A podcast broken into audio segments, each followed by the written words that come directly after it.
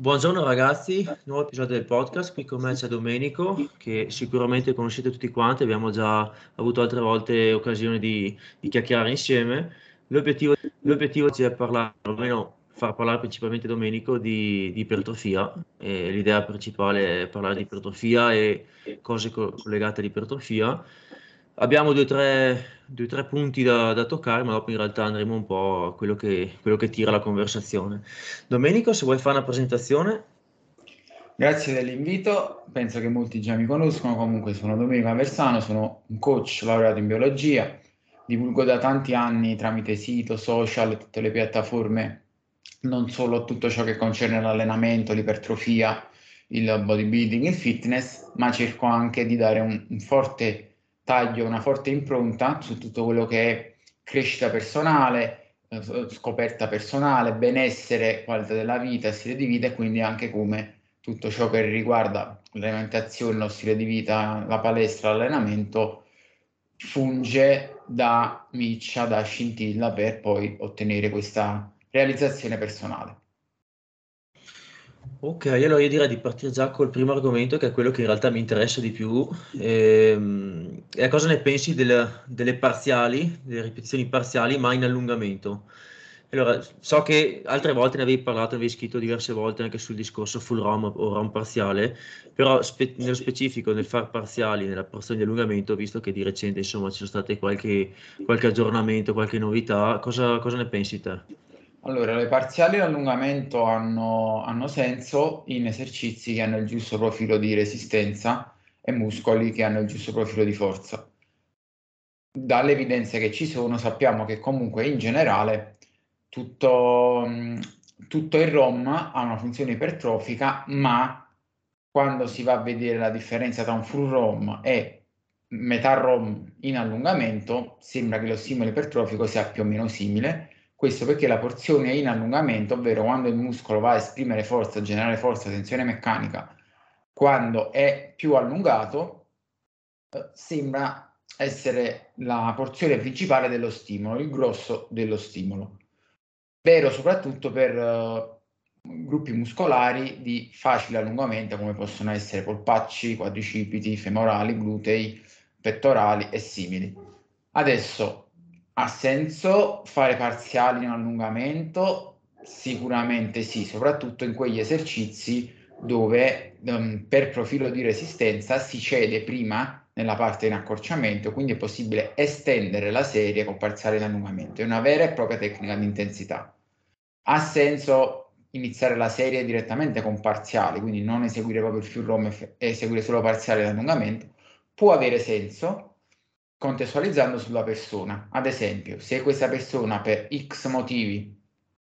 sul full può avere un infortunio, un dolore, um, problematiche di vario tipo, può avere senso tagliare fuori quella parte di ROM, così come può avere senso tagli- tagliare fuori la parte finale del ROM quando essa vede perdere la, la tensione o comunque il lavoro sul muscolo target perché viene shiftato su un altro muscolo. Penso banalmente a un iperextension fatta magari per i femorali. Sappiamo che gli ultimi gradi di estensione di anca sono a carico soprattutto dei glutei, quindi se uno vuole andare un po' ad escludere il lavoro sui glutei e concentrarsi soprattutto sugli ischiocurali, ha senso eseguire il ROM a tre quarti. Quindi ci sono varie considerazioni da fare,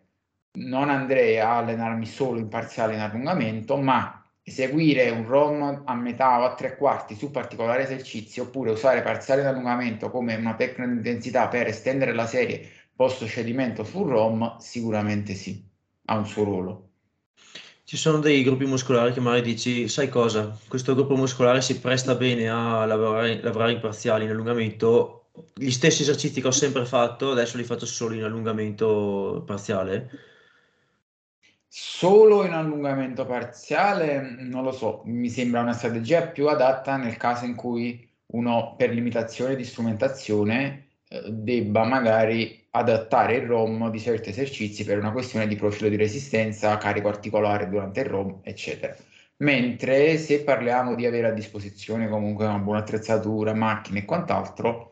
non credo sia una scelta vincente lavorare solo in parziale. Però faccio un esempio, spinte con i manubri per il petto, può avere senso semplicemente non fare mai il lockout, fare solo i primi tre quarti del ROM, perché poi avrai una chest press, delle croce cavi, qualcosa per lavorare in un altro spettro di accorciamento, allungamento del muscolo, il pettorale, con la tensione in accorciamento. Quindi in questo caso per esempio può avere senso.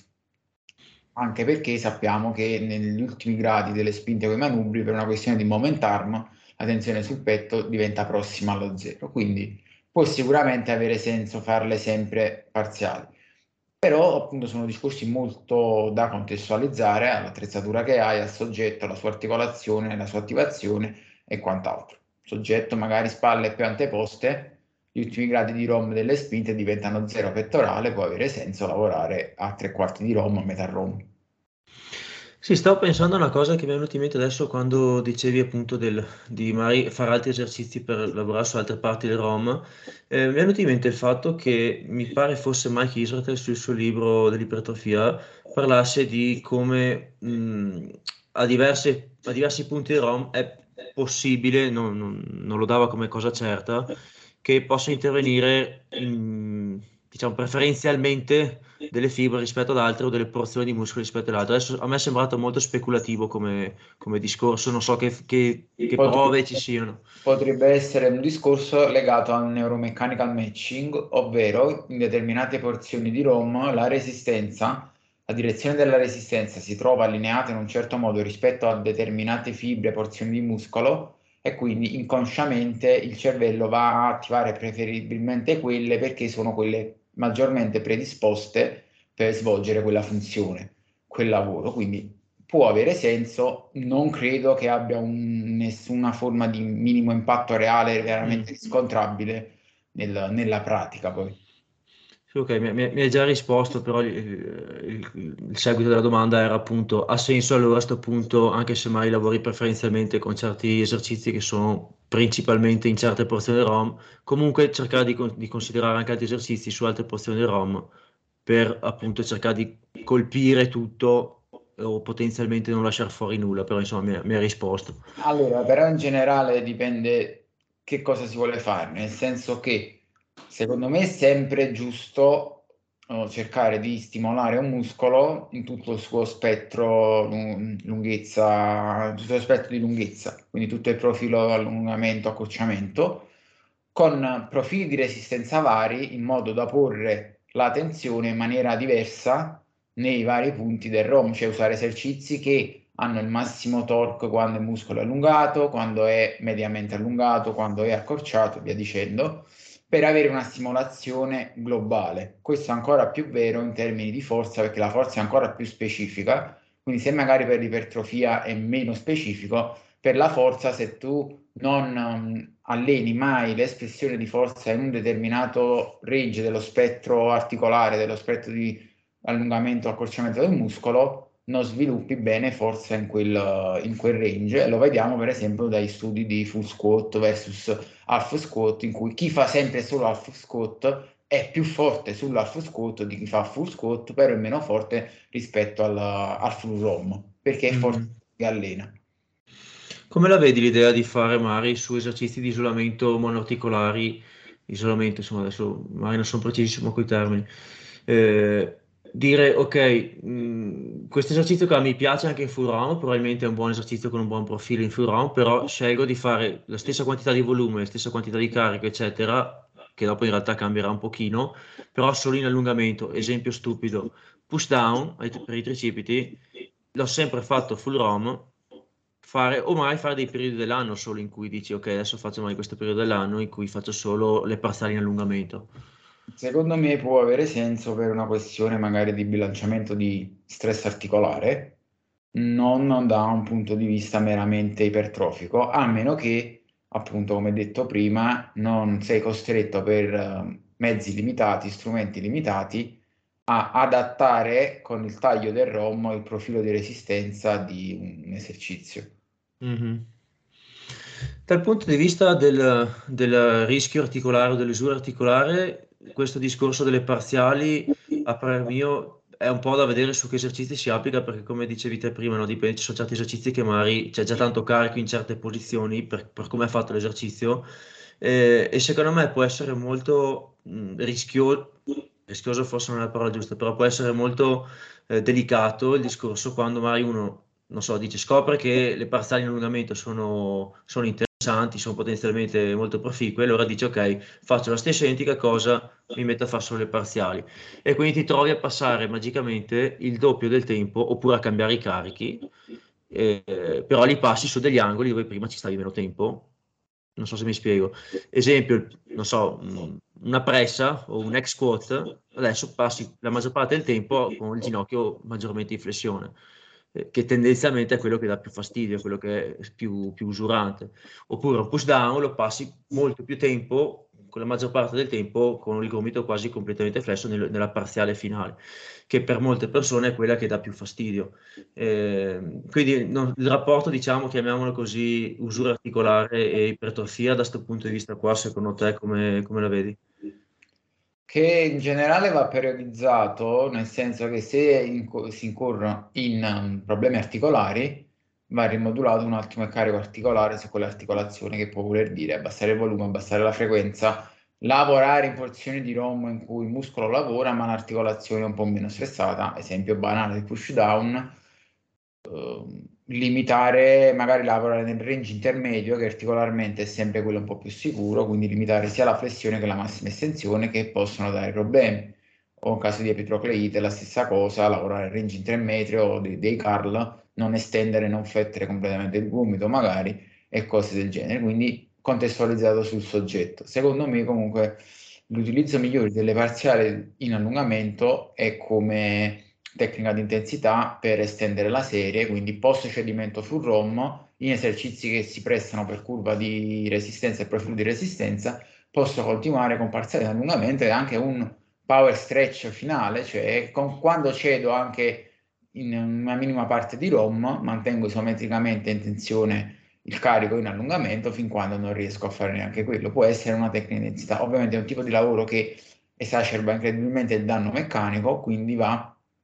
um, il danno muscolare proprio, quindi va soppesato anche a seconda del livello di frequenza di allenamento, perché esempio fai un allenamento di petto in questo modo in cui vai a concludere tutte le spinte imparziali, in power stretch e via dicendo,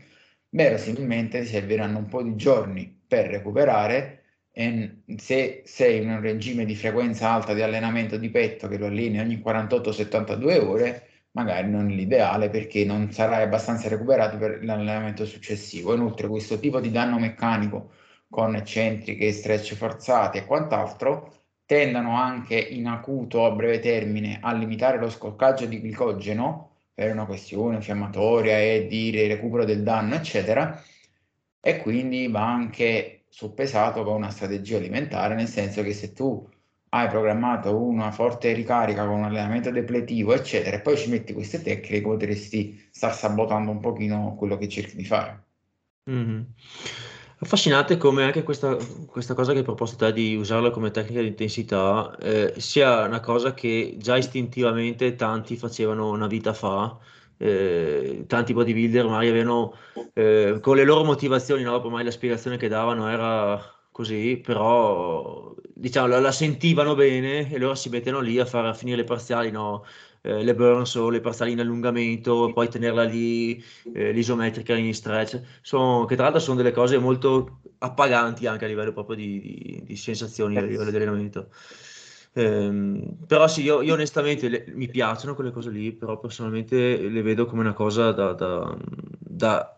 scegliere bene gli esercizi con cui farle, arrivarci con calma, periodizzarle bene, perché come dicevi te sono, sono, sono impegnative anche a livello di recupero. Generano, generano molta fatica, generano molto danno e quindi poi deve essere contestualizzata al giusto livello di recupero, mm. di, anche perché la fatica è molto correlata al, al danno proprio mm. muscolare, quindi tutte tecniche come queste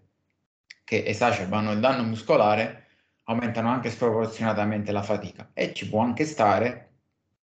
uh, in, in, periodi mesocicli in cui magari ci si allena con una frequenza più bassa o magari una cosa in un regime di specializzazione, quindi lo fai solo su uh, un gruppo muscolare che magari alleni più frequentemente, cose del genere, ci può anche stare. va appunto soppesato con tutta la programmazione complessiva perché è facile poi accedere e bruciarsi. Mm-hmm. O su un gruppo muscolare che mai sai essere particolarmente più resistente anche all'usura, nel senso che magari dici io quel gruppo là non ho mai avuto infortuni, posso fare quello che voglio con quegli esercizi che li ho sempre retti bene, ma te la rischi anche di più. Eh, con altri dove dici qua devo stare un po' più attento perché storicamente so che sono più delicato, magari eh, in particolare una, una, cosa che ho visto essere particola- particolarmente mh, da stare attenti è, come dicevi te, no? l'isometria in stretch a fine da stanco, eccetera. Quella a livello tendineo ci si adatta, si può fare, si è calibrata bene, nessun problema, però è la, la classica situazione dove mm, proviamo e dopo magari uno la paga, sta cosa qua. Ehm, ci sono degli esercizi che secondo te sono particolarmente convenienti per fare questi tipi di lavori? Sono tutti quegli esercizi con un profilo di resistenza in cui tu tendi a cedere facilmente nella parte, diciamo, di accorciamento del ROM, ma puoi continuare nella, nella parte bassa. E appunto come spinte con manubri, con le macchine dipende dal profilo delle macchine, ma solitamente lo puoi fare si riesce a fare un po' con un hack, con una leg press, e, con una lat machine magari simili, si riesce a fare qualcosina. Eh, ci sono macchine con un profilo di resistenza veramente molto accomodante, il profilo di, di forza del muscolo, in cui tu virtualmente dopo che hai ceduto full ROM puoi praticamente continuare con il ROM che man mano si diminuisce sempre più per veramente un sacco di ripetizioni. Mm. E ci sono degli esercizi invece che secondo te, stiamo generalizzando, eh, però degli esercizi che secondo te sono tendenzialmente troppo rischiosi come rapporto usura, rischi, infortuni, eccetera, e, ipertrofia? In generale ci andrei cauto con tutto quello che sono varianti di accosciate anche alle macchine e di stacco, perché già sono molto tassanti di loro a livello centrale fare serie estese con mezzo ROM parziale e quant'altro può diventare veramente molto molto faticoso, magari appagante sì, però poi ci vogliono giorni per recuperare proprio a livello di testa, di brain fog ed altro quel livello di fatica generato. Sì, eh, appagante intendevi a livello di cioè, soddisfazione di aver sollevato peso, dici? anche come proprio sensazioni, okay. perché ti portano a una congestione totale del muscolo, senti proprio di averlo lavorato, esaurito, eccetera, senti la tensione in allungamento, senti il bruciore e tutto, quindi a chi piacciono questi tipi di sensazioni sicuramente è appagato. E cosa ne pensi invece del, di mezzi stacchi o chiamiamoli pin pull o stacchi dei blocchi alti, eccetera. Come si, adesso onestamente non ne vedo più tanti fare, però si vedevano spesso fare tempo fa in ambito bodybuilding per boh, la bassa schiena, per lo spessore, per questo genere di cose qua. Eh, io onestamente non sono mai stato mh, particolarmente favorevole a questa, a questa tipologia di...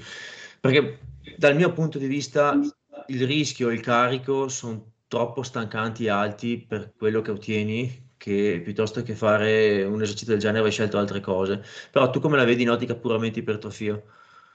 Allora, ha senso um, quando contestualizzato al fatto che tu parti da un'altezza che è semplicemente l'altezza di estensione d'anca idonea del soggetto. Cioè se il soggetto può partire in maniera sicura da più giù,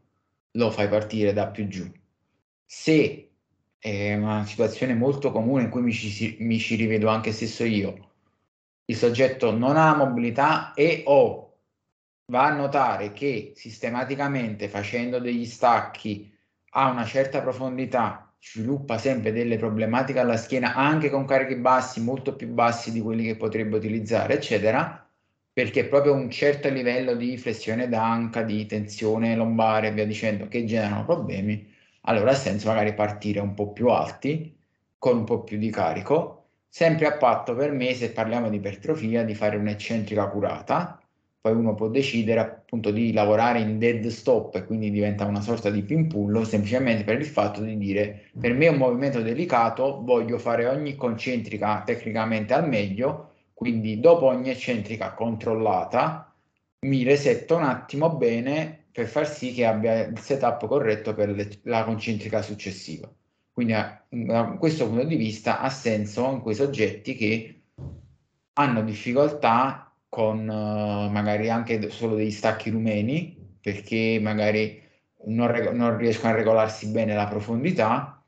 o che comunque hanno, un, hanno per X motivi la, l'esigenza di standardizzare l'altezza di ogni ripetizione ad un'altezza per loro congeniale, quindi si parte da quell'altezza lì. Mm-hmm. Sì, quindi in linea di massima mi pare di capire che, correggimi se ho capito male, che se non ci sono particolari motivi che ti impediscano di fare un full ROM corretto, fatto bene, senza controindicazioni particolari in un movimento come lo stacco, preferiresti mettere meno, peso e fare un ROM un po' più lungo eh, piuttosto che fare un pin pull? Sì, se un soggetto per dire può fare un, uno stacco gambe semitese partendo da terra con i dischi da 22 cm, lo fa partendo, può farlo anche sempre lo stesso lavoro in dead stop col pavimento che funge da limite basso, diciamo del, mm-hmm. del... Se invece il soggetto non, cioè, fare quel tipo di lavoro uh, non si confà la sua struttura, la sua mobilità e o anche se riesce a farlo nota che si infortuna sempre anche curando tutto al meglio mentre se parte 10 cm più su non, non si infortuna mai allora parte 10 cm più su Ok, ok. Eh, altra parentesi che mi è venuta in mente, scusa, sto un po' divagando. Eh, che esperienza hai te con i French press e varianti di French press? French press uh, intendi con bilanciere, manubri, tutte le tipologie? Vabbè, sono delle estensioni. A me non piace lavorare le braccia con bilancieri perché trovo che a parità di stimolo muscolare l'usura articolare sia molto superiore, quindi evito um, con i manubri può avere senso, anche se tendenzialmente io tendo a preferire tutte le versioni di estensioni dei tricipiti con fune, con sbarre ergonomiche e quant'altro fatta ai cavi perché trovo che un French press anche su panca piana semplice tende a disperdere un po' per stabilizzare bene la spalla, l'omero in posizione a far perdere un po' di focus sul tricipite in sé, mentre con le varianti ai cavi viene molto più spontaneo e naturale. Come usura articolare su, anche su clienti tuoi o insomma nel tuo lavoro, la maggior parte delle persone gli dà fastidio al gomito, il French press o varianti? French press con bilanciere, quindi presa prona, eh, con l'abbinamento quindi di grossa flessione di gomito e eh, pronazione del polso lungo periodo quasi sempre fastidietti che precedono un'epicondilite tendono a svilupparsi. E a te, a te hai visto che dà più fastidio, diciamo, da, sull'epicondilo, tipo da epicondilite, o più sul tendine del tricipite? Dipende dalla predisposizione soggettiva di ognuno, tendono a essere entrambe due problematiche abbastanza, abbastanza comuni, forse un po' più l'epicondilite in sé, perché il tendine è in tensione, ovviamente in quella posizione con pronazione ancora di più, però in tensione un po' sempre quando hai inflessione di gomito. L'epitroclea in generale, per come è strutturata, quando abbini con la forte flessione alla pronazione, tendi ad avere una, una compressione, un impatto maggiore sulla zona e che può portare problemi da overuse. Adesso nessuno che fa 3-4 serie a settimana di French press con bilanciere Z si spaccherà, quando inizia a fare parecchio volume, ci aggiunge altre forme di spinta, estensioni e via dicendo, si può cumulare il tutto e può iniziare a dare problemi.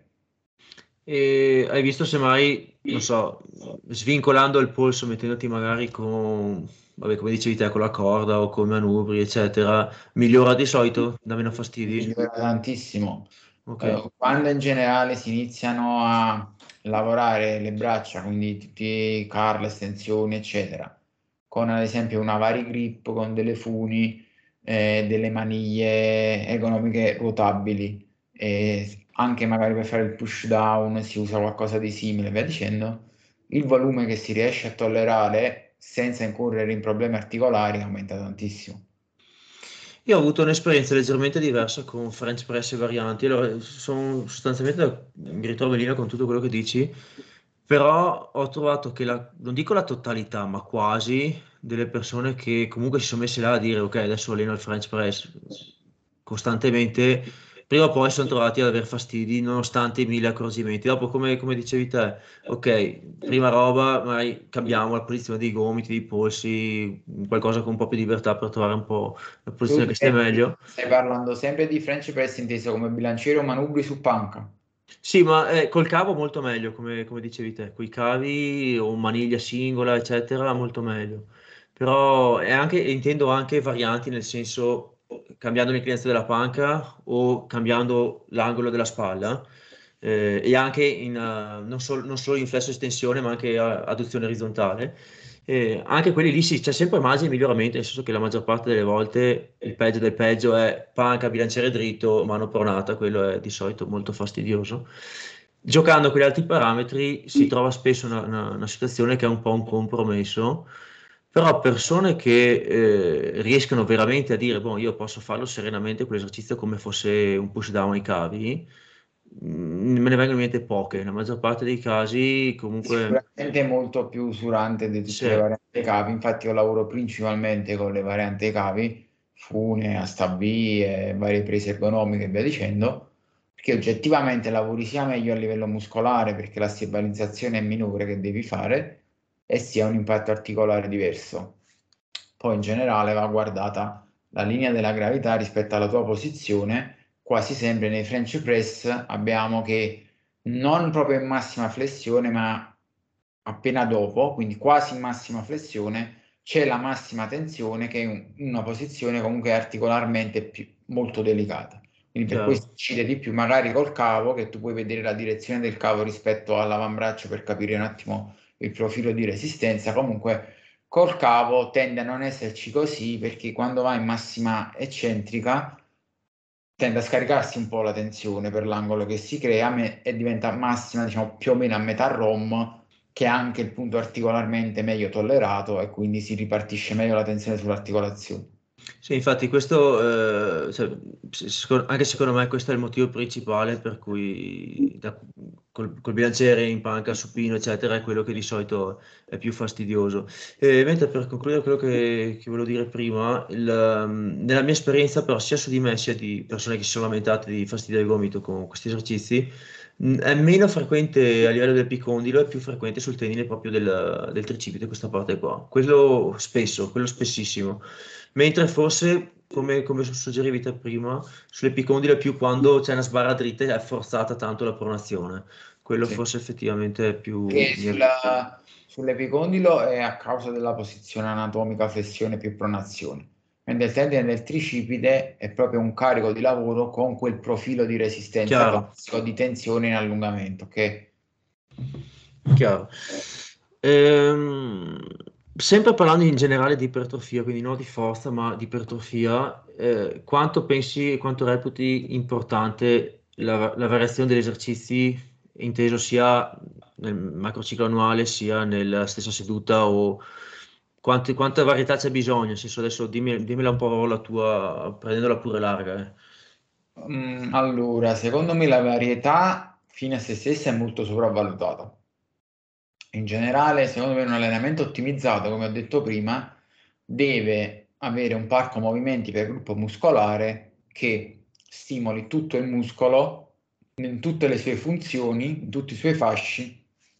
e completamente in tutto lo spettro lunghezza accorciamento. Questo dipende fondamentalmente dal muscolo, perché ad esempio il quadricipite è un muscolo abbastanza banale. Una volta che fai un squat o comunque una cosciata con un buon livello di flessione di ginocchio e una leg extension per il retto del femore, fondamentalmente hai fatto, bastano due movimenti, ok? E magari puoi ruotare il tuo tipo di accosciata no, nei mesocicli, sia per divertirti, sia per battere in maniera diversa sull'articolazione e via dicendo.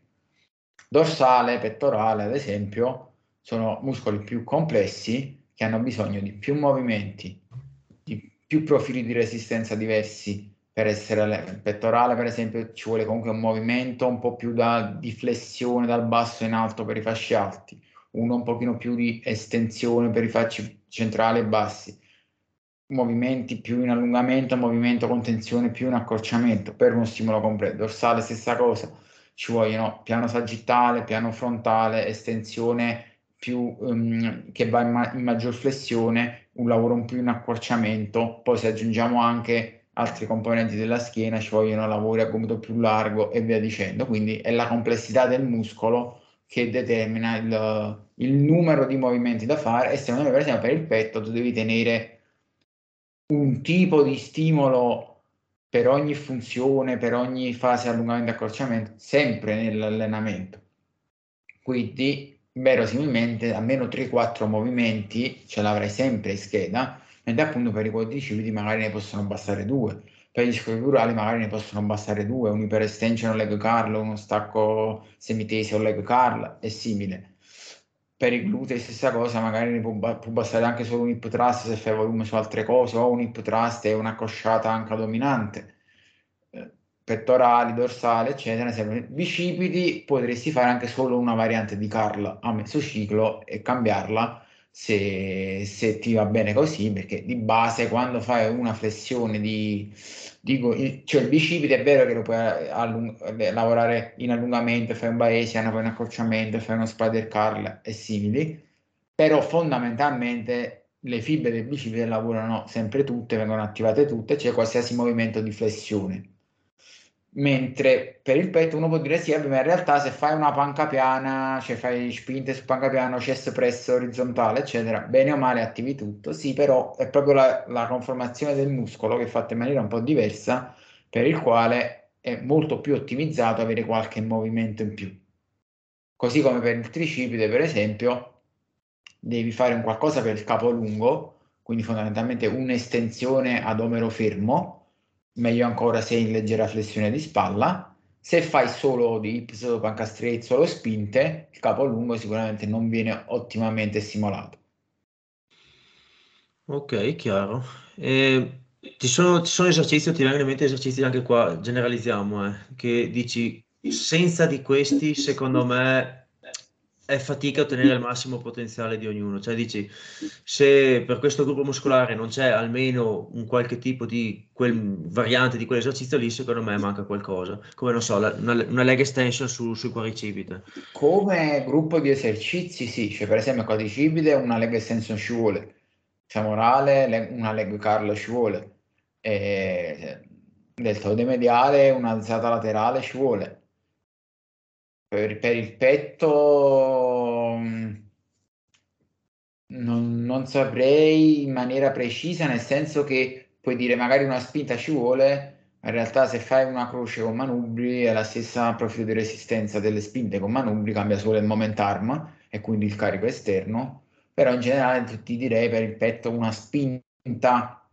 che sia manubri, chest press eccetera ci vuole, quindi in generale il movimento principale per il gruppo muscolare c'è, c'è, c'è sempre, c'è tutti i gruppi muscolari, bene o male, è difficile che puoi sviluppare bene il petto senza nessuna spinta, bene il dorso senza nessuna tirata verticale, bene i polpacci senza nessun calcio, vabbè, i polpacci o ce l'hai o non ce l'hai, però eh, il discorso è che sì, cioè il muscolo ha una funzione, se non hai nessun movimento che comunque va a allenare la sua funzione principale con un decente profilo di resistenza, diventa difficile.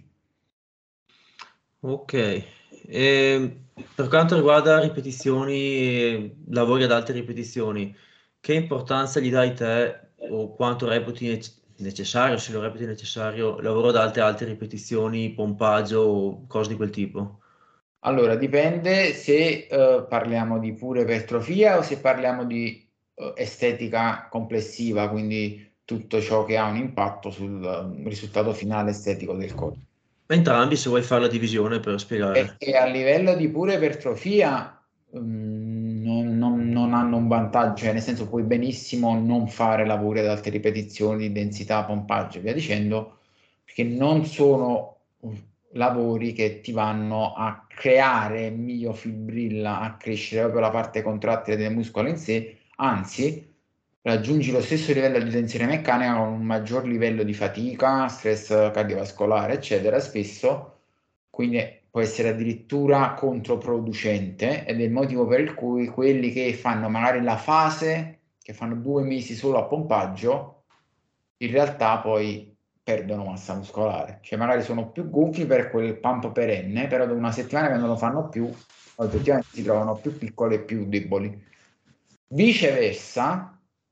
uh, per ottimizzare tutto quello che è ritenzione, scoccaggio del glicogeno, eh, iperemia locale, chest swelling, quindi gonfio, tutto ciò che contribuisce, pur non essendo vera componente contrattile, quindi non contribuisce neanche alla forza in sé, soprattutto a basse ripetizioni e tutto, però contribuisce a gonfiore, rotondità, pompaggio, quindi effetto estetico complessivo, sono lavori che hanno il loro ruolo e vanno fatti e aggiungo, molti li, li aggiungono solo in definizione, in realtà li devi fare in massa, in, in surplus calorico, perché in um, deficit calorico non si costruisce niente, non si costruiscono neanche capillarizzazione, mitocondrogenesi, non si appregolano uh, tutte le catene enzimatiche, eccetera, per lo scoccaggio del glicogeno e tutto.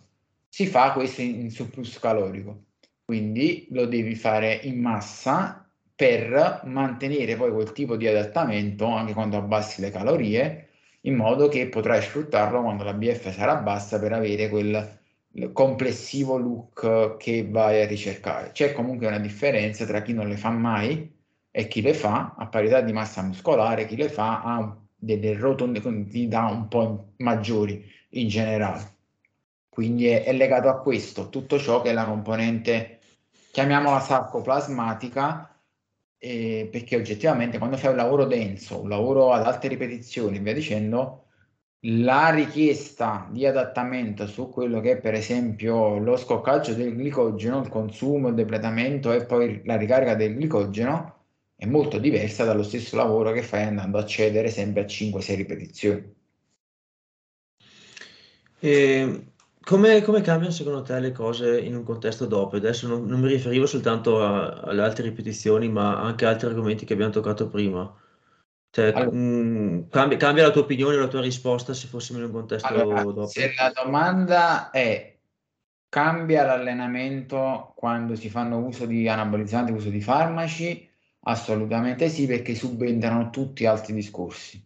Prima cosa, c'è un incremento della forza molto veloce e sproporzionato rispetto alla tolleranza articolare. Quindi magari tu dopo qualche settimana ti trovi il 20-30% di forza in più che non significa pura massa muscolare, ma c'è proprio un incremento di forza per gli effetti degli androgeni sul sistema nervoso e quindi su come avviene l'attivazione neuromuscolare, eccetera.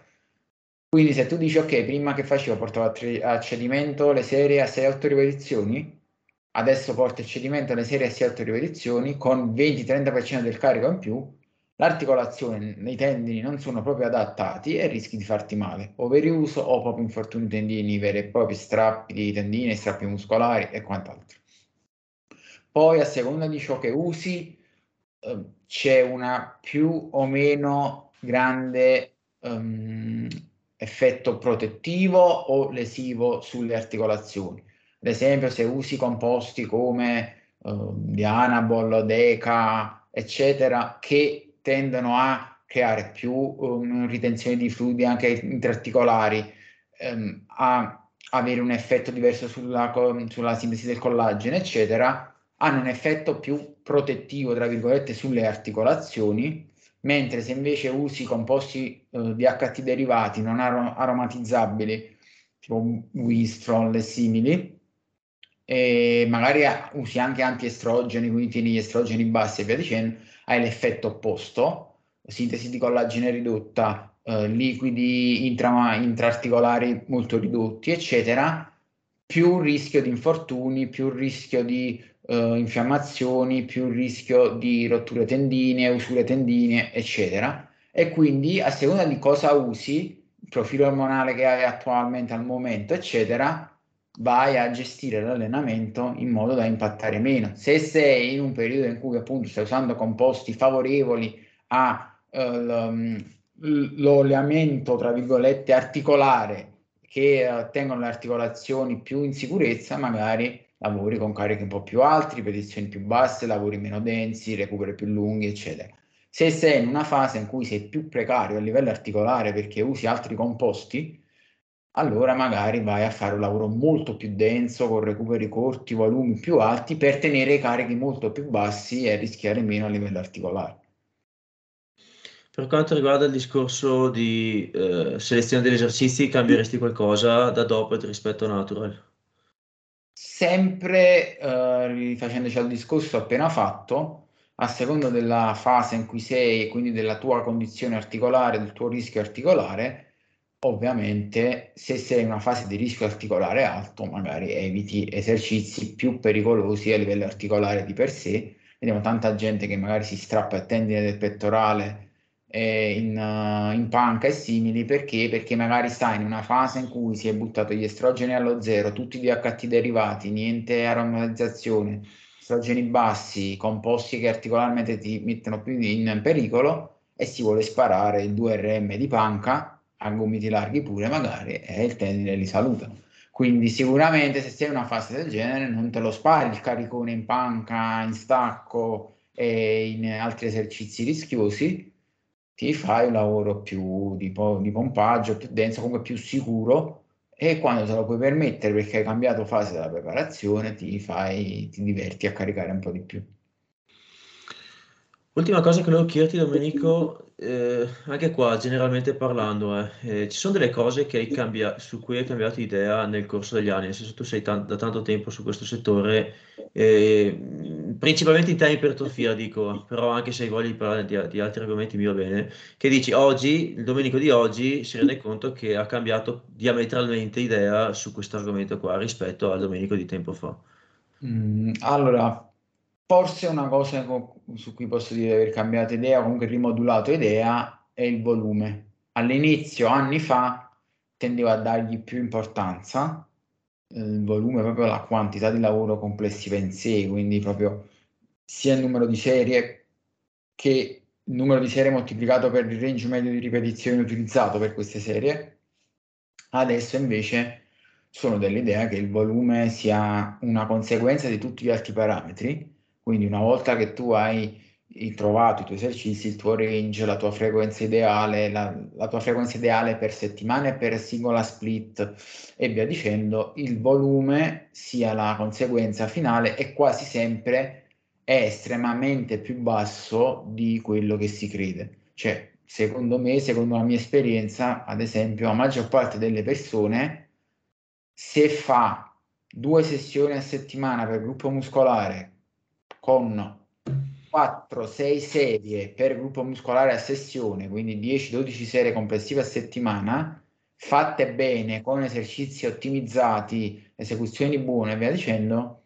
già mm, cresce a livello ottimale che deve crescere. Andare oltre, soprattutto per sessione, perché poi secondo me a livello settimanale in regime di specializzazione si può anche tirare molto sul volume, ma perché moltiplichi le sessioni magari fai sei serie di petto o bicipiti, quello che stai specializzando, ogni 48 ore, quindi diventano 18, 24 serie a settimana. Ma nella singola sessione no, secondo me per dire nessuno ha bisogno di fare più di 10-12 serie allenanti, veramente allenanti, fatti bene per singolo gruppo muscolare in una singola sessione ed è già anche veramente tanto. Cioè, perché solitamente tu devi raggiungere il threshold di stimolo, che è quello tu, se raggiungi il threshold di stimolo si attiva la mecanotraduzione, la sintesi proteica e tutto. Una volta che è attivato, non è che va più veloce, cioè non è che hai raggiunto il limite con 6 serie, se ne fai 12 cresci il doppio. Cresci sempre uguale, ma con il doppio della fatica. Tutte le serie aggiuntive che metti aggiungi solo fatica che non ti permette di ripetere la sessione più frequentemente perché devi aspettare più tempo. Quindi il volume per sessione posso dire che una, per gruppo muscolare è una delle cose su cui ho cambiato un po' più idea nel, nel tempo. Ti vengono in mente altre cose su, su cui hai cambiato idea? Mm, um, Selezione degli esercizi? Selezione esercizi ho sempre dato una grande importanza alla selezione esercizi, alla biomeccanica e ai profili di resistenza, quindi più o meno continuo a credere che sia molto importante, soprattutto in ottica di efficienza. Mm-hmm. Efficienza intesa come eh, massimo risultato, minimo, minimo sforzo, in questo caso minimo usura, livello di fatica e di usura articolare, sempre perché? Perché quando minimizzi fatiche sull'articolare, puoi fare di più. Cioè, se tu non ottimizzato, riesci a fare 10 serie a settimana di tricipiti, per dire, perché poi saltano i gomiti, magari ottimizzato ne fai 13-14 e magari cresci un pochino di più, con meno infortuni, quindi quello è il senso. Selezione esercizi, quindi ho sempre dato una grandissima importanza, così come sul fatto che fondamentalmente i risultati assoluti sono dati dalla genetica. La qualità di ciò che fai è sul risultato relativo, cioè sul tuo miglioramento dal tuo punto di partenza. Ma il risultato assoluto, inteso come sei grosso o non sei grosso, sei forte o non sei forte e via dicendo, sono dati dalla genetica e dall'impegno, però fondamentalmente dalla genetica, perché se una persona si allena bene da 10 anni e quasi sembra che non si allena, non è perché sbaglia le cose, è perché quello è il suo limite. Eh, ci sono esercizi che ti piacevano molto personalmente su di te, dico, anni fa e adesso li hai scartati o non ti convincono più così tanto, oppure dici no, ma in realtà mi trovo meglio con quest'altro esercizio, secondo me è meglio in quest'altro modo. Uh, allora, ovviamente nel tempo mi sono conosciuto e quindi ho fatto una scrematura per dire so che i stacchi rumeni a me tendono a dare più fastidi che, che vantaggi, se voglio lavorare glutei femorale, eccetera, trovo molto più efficiente un extension, quindi gli stacchi li faccio, ma li faccio magari molto infrequentemente, ogni 12-15 giorni senza cedere troppo e via dicendo, giusto per tenere allenato quel tipo di pattern, ma senza farci volume e quant'altro, perché utilizzo altri mezzi per ottenere quello scopo. Quindi ho fatto una scrematura degli anni dei miei movimenti. Se devo dirti qualche movimento che pensavo fosse il non plus ultra e poi invece no, mm, non saprei perché non ho mai considerato nulla, diciamo, il non plus ultra. Cioè, per esempio, un periodo mi piaceva molto lavorare con i push-up agli anelli e simile, ma perché mi divertiva, non perché dicevo guardate questo esercizio è magico, farete un petto incredibile. No, mi divertiva, ha le sue caratteristiche e per un soggetto che magari non ha una buona chest press, non ha dei capi o via dicendo, invece di triturarsi di panca bilanciere e panca manubri, può fare anche un po' di lavoro del genere e magari ottiene qualche risultato in più. Però è sempre una questione di contestualizzazione, non andrei a dire no, però questo era il top incredibile, adesso ho cambiato idea. E sull'alimentazione ci sono delle cose su cui hai cambiato idea nel tempo? Allora, sull'alimentazione um, ci sono delle cose, diciamo, più che altro su cui mi sono chiarito le idee e magari ho aumentato la mia sicurezza nell'essere convinto di determinate cose. Ad esempio, se tu ricordi, ci fu un periodo qualche anno fa dove andava estremamente di moda questa costruzione metabolica per aumentare il tuo TDE e avere un futuro roseo di mangiare tanto e rimanere tirato sono sempre stato scettico, però all'inizio magari proviamo, vediamo, approfondiamo meglio. Adesso sono estremamente sicuro che questo è puro fantasy, nel senso che se tu, dopo che ti sei allenato per bene per qualche anno, fatto la dieta per bene per qualche anno, hai raggiunto più o meno la tua stazza fisica, l'80% della tua stazza fisica, ma hai i tuoi livelli di attività, il cardio che fai, il NIT, l'allenamento e via dicendo, e tutto ciò ti porta a un certo consumo calorico. Questo consumo calorico non verrà moltiplicato incredibilmente in riferimento alla tua posizione sul tuo set point di BF per strategie magiche, perché aggiungi una galletta al giorno per un anno e cose del genere. Cioè, nel senso, se tu sei 80 kg al 10% e ti mantieni così mangiando 2300 calorie, non c'è un modo per farti essere 80 kg al 10% e farti mantenere così a 2800 calorie. A 2800 calorie metterai più peso e metterai più BF sempre, comunque, per forza. A 15% di BF magari ne mangi 3000 e sei 85 kg e resti lì e non c'è un modo per fartene mangiare 4000 e via dicendo. Cioè alla fine il, il TDE e quindi le calorie vere di mantenimento e di conseguenza quelle di taglio e quelle di surplus saranno sempre relative al tuo peso complessivo, alla tua BF complessiva e come essa si relaziona al tuo set point, ok? E il, a meno che non, diciamo, in un regime drug free, quindi senza utilizzo di farmaci che ti comportano un cambio metabolico e un cambio di stazza, perché metti tessuto metabolicamente attivo muscolare in più, dopo che ti alleni bene e mangi bene da qualche anno, il grosso della tua stazza l'hai messo. Cioè questo è il messaggio un po' triste per i drug free, però se tu sei drug free, vuoi restare drug free, ti alleni bene da 4-5 anni, mangi bene da 4-5 anni e sei passato da 70 kg a 80 kg, tu a parità di BF sugli 80 kg resterai. Magari un periodo sarai 81, 81 e mezzo perché un filo di muscoli in più, un filo di liquidi in più, un filo di BF in più, un periodo sarai 78, eccetera.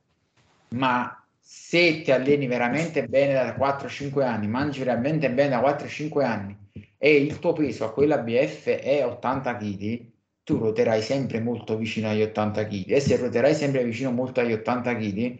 il tuo metabolismo resta quello, il tuo TDE resta quello, cambia solo o se utilizzi farmaci e fai un vero cambio di passo a livello muscolare o se cambi di BF. Se scendi di BF verosimilmente si abbassa, se sale di BF verosimilmente si alza.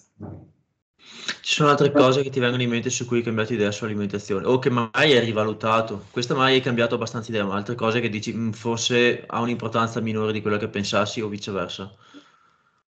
Allora, ho diciamo capito, mi sono convinto negli anni che quando parliamo di puro risultato estetico di abbassamento di BF,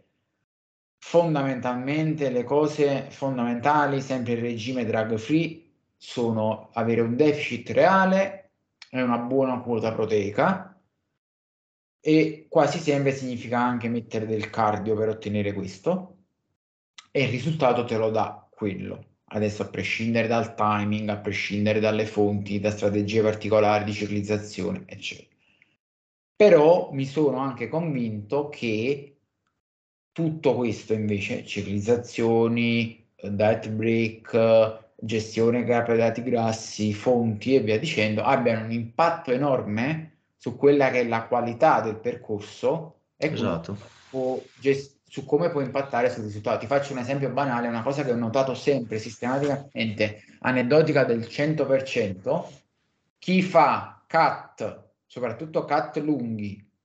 alti carboidrati, bassi grassi, con bassi grassi intendo diciamo meno di 0,8 grammi per chilo corporeo,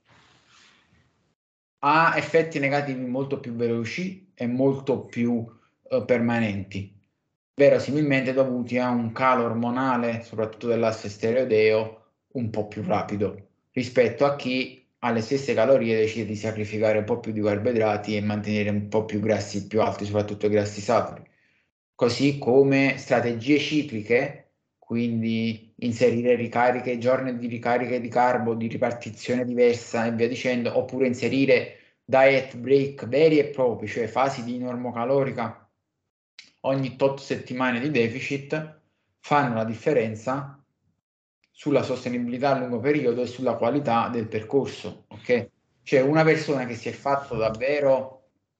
16 settimane di fila di deficit reale in, ca- in costante calo peso e calo calorico avrà un impatto overall su tutta la sua qualità della vita molto superiore a chi ha fatto magari 6 settimane, 2 settimane di normo, altre 6 settimane, 2 settimane di normo per lo stesso periodo di tempo. Così come eh, ho notato sistematicamente che per chi non è agonista e quindi non gli interessa di perdere un filo di muscolo in più, approcci di catto un po' più rapidi, intervallati con eh, fasi veramente di mantenimento, danno più risultati sia per motivi psicologici che fisiologici rispetto al lento e lungo per periodo di cut intendo, io quando parlo di cut parlo di vera restrizione, che poi magari qualcuno per cut intende tutta la fase di calo BF, mm. incluse le fasi di pausa, mantenimento e via dicendo. Io intendo solo la fase di restrizione pura, ok? Allora non, non dire a nessuno fai quattro mesi di fila di restrizione, fai 6-8 settimane, mantieni il risultato in cui sai che non continui a scendere, sai che non continui a migliorare staticamente, mantieni quello che hai fatto, recupera un attimo a livello mentale e fisiologico e poi fai un'altra fase del genere a blocchi. Ok? Questo diciamo è una cosa di cui mi sono convinto, mentre magari tempo fa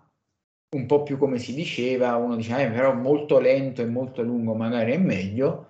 secondo me no, a, almeno per tutti i non agonisti. Mm-hmm. Questa cosa che hai detto adesso sul, su quello che conta, diciamo che è il grosso del risultato e quello che invece è importante, ma non per questioni di dimagrimento in sé, ma per la gestione di tutto il processo, a me sta particolarmente a cuore perché è dove te la giochi, diciamo, su, sul gestire la persona dopo, perché alla fine, insomma, l'hai detto più volte, non è che sia chissà quale complicanza difficile da capire, cioè per, per scendere di peso, dimagrire, togliere un po' di grasso, non è che ci voglia fare chissà che. È la gestione del tutto, soprattutto a livello di testa, che è, che è complicato. E, e, e, le, e, le, grosse differenze sono sul te, Domenico, preferisci fare una pausa in mezzo e allungare un po' il tempo totale, oppure preferisci mh, mm, a livello temporale nella giornata distribuire in un modo invece che un altro, oppure ti trovi meglio con questo incastro rispetto a quest'altro, quello mai ti fa tutta la differenza del mondo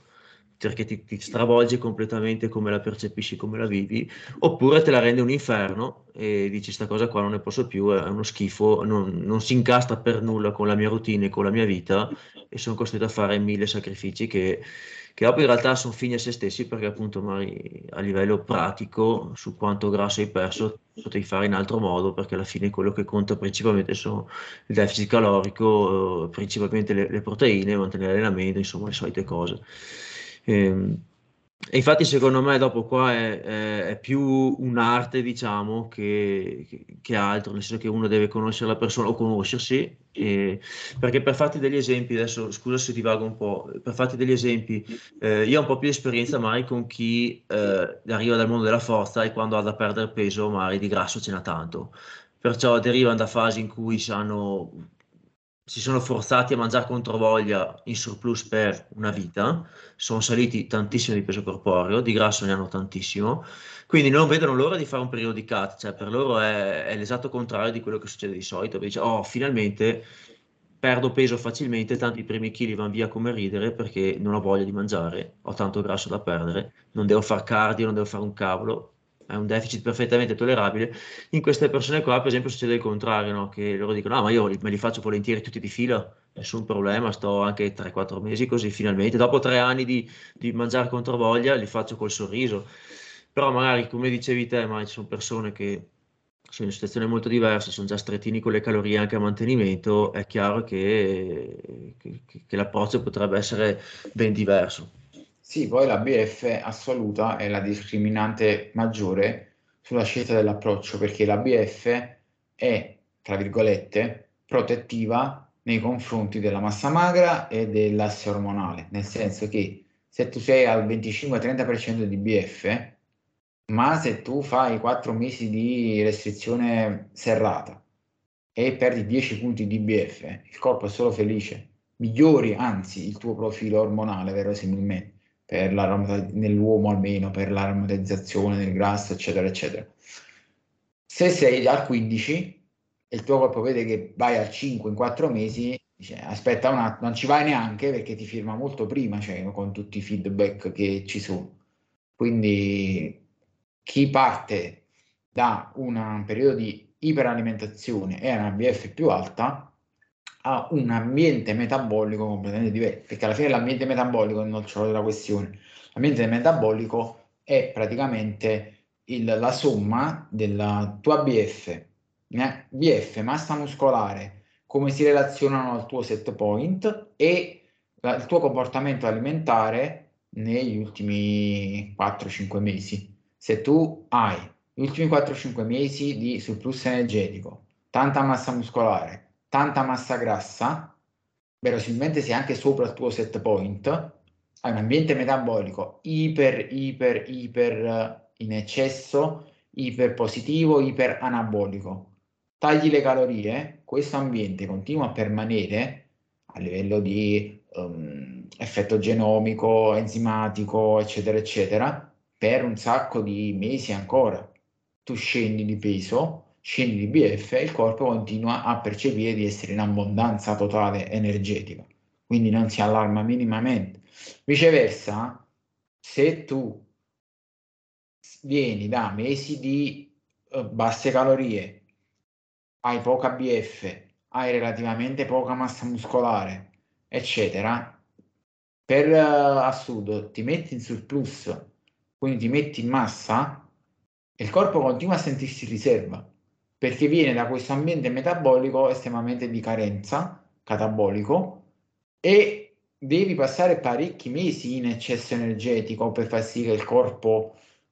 complessivamente con i suoi sistemi percepisca ah ok c'è abbondanza energetica posso upregolare la produzione ormonale posso upregolare tutto quello che concerne anabolismo e via dicendo Ok, qualcos'altro che volevi aggiungere Domenico? Altri argomenti da toccare, cose che ti vengono in mente, se no io ho anche abbastanza concluso con, con le domande. No, in generale magari l'unico messaggio che voglio lasciare è che i principi per ottenere risultati sono, sono pochi, sono semplici, sono storici. La cosa difficile è applicarli, perché se qualcuno oggi mi chiede, guarda, io sono disposto a tutto, nei prossimi tre mesi mi voglio trasformare, assolutamente, e io dico, ok, sei disposto a tutto, allora progressivamente nel prossimo mese, piano piano dobbiamo arrivare al punto che tu ti fai tutti i giorni 40-50 minuti di pesi, tutti i giorni 40-50 minuti di cardio, fai una dieta ottimizzata, ti tieni 2 grammi di proteine, un grammo di grassi, il resto di carboidrati, una quota di fibre buona, fonti ottime per avere tutti i micronutrienti, idratazione ottima. A seconda di, del tuo stato metabolico devi perdere BF leggero deficit, devi mettere muscoli leggero surplus. Fai questo per 3-4 mesi, ti faccio vedere che ti trasformi, ti rivoluzioni completamente, a meno che non sei un avanzatissimo e già sei al tuo massimo potenziale. Realtà dei fatti, 99% delle persone non lo faranno mai. Diranno che non hanno il tempo, sono troppo stanche, non recuperano, hanno altri problemi, che è anche vero, cioè non è che uno lo dice come critica. Se tu giustamente lavori 15 ore al giorno, hai i figli, questo, quest'altro, il tuo recupero è risicato, non lo puoi fare. Però si sa cosa funziona per avere determinate trasformazioni fisiche, si sa quali sono i tasselli da andare a toccare il problema è uno riesce, può è nelle condizioni di andarle a toccare, più ha limiti, più c'è bisogno di stra-ottimizzare tutto, tenendo ovviamente in mente che ottimizza, ottimizza fino a un certo punto perché poi un certo lavoro va fatto per forza. Se tu mi dici i figli, il lavoro, questo e questa, ho tre ore al gio- a settimana da dedicare all'attività fisica, ottimizziamo tutto il possibile, non avrai mai i risultati di chi ce ne dedica 10 a settimana all'attività fisica. Perfetto, più che esaustivo. E, ehm, Domenico, vuoi lasciare i tuoi recapiti? Se qualcuno ha bisogno di contattarti, vuole chiederti qualcosa, vuole sapere un po' di più di quello che divulghi? Allora, puoi sicuramente trovarmi prima di tutto sul mio sito skepticaldragoon.it dove trovo anche tutti i miei contatti social. Con, come Skeptia Dragoon mi trovate su Instagram, su Facebook, su tutti i social, anche come Domenico Aversano su YouTube, quindi chiunque vuole mi può cercare su questi canali qui. Bene, perfetto. Domenico, io ti ringrazio la disponibilità, grazie anche per l'orario, perché quest'ora qua è un po' scomoda magari. Grazie, buona serata Domenico. Grazie a te, è stato un piacere, grazie a tutti gli ascoltatori, saluto a tutti, ciao. Ciao.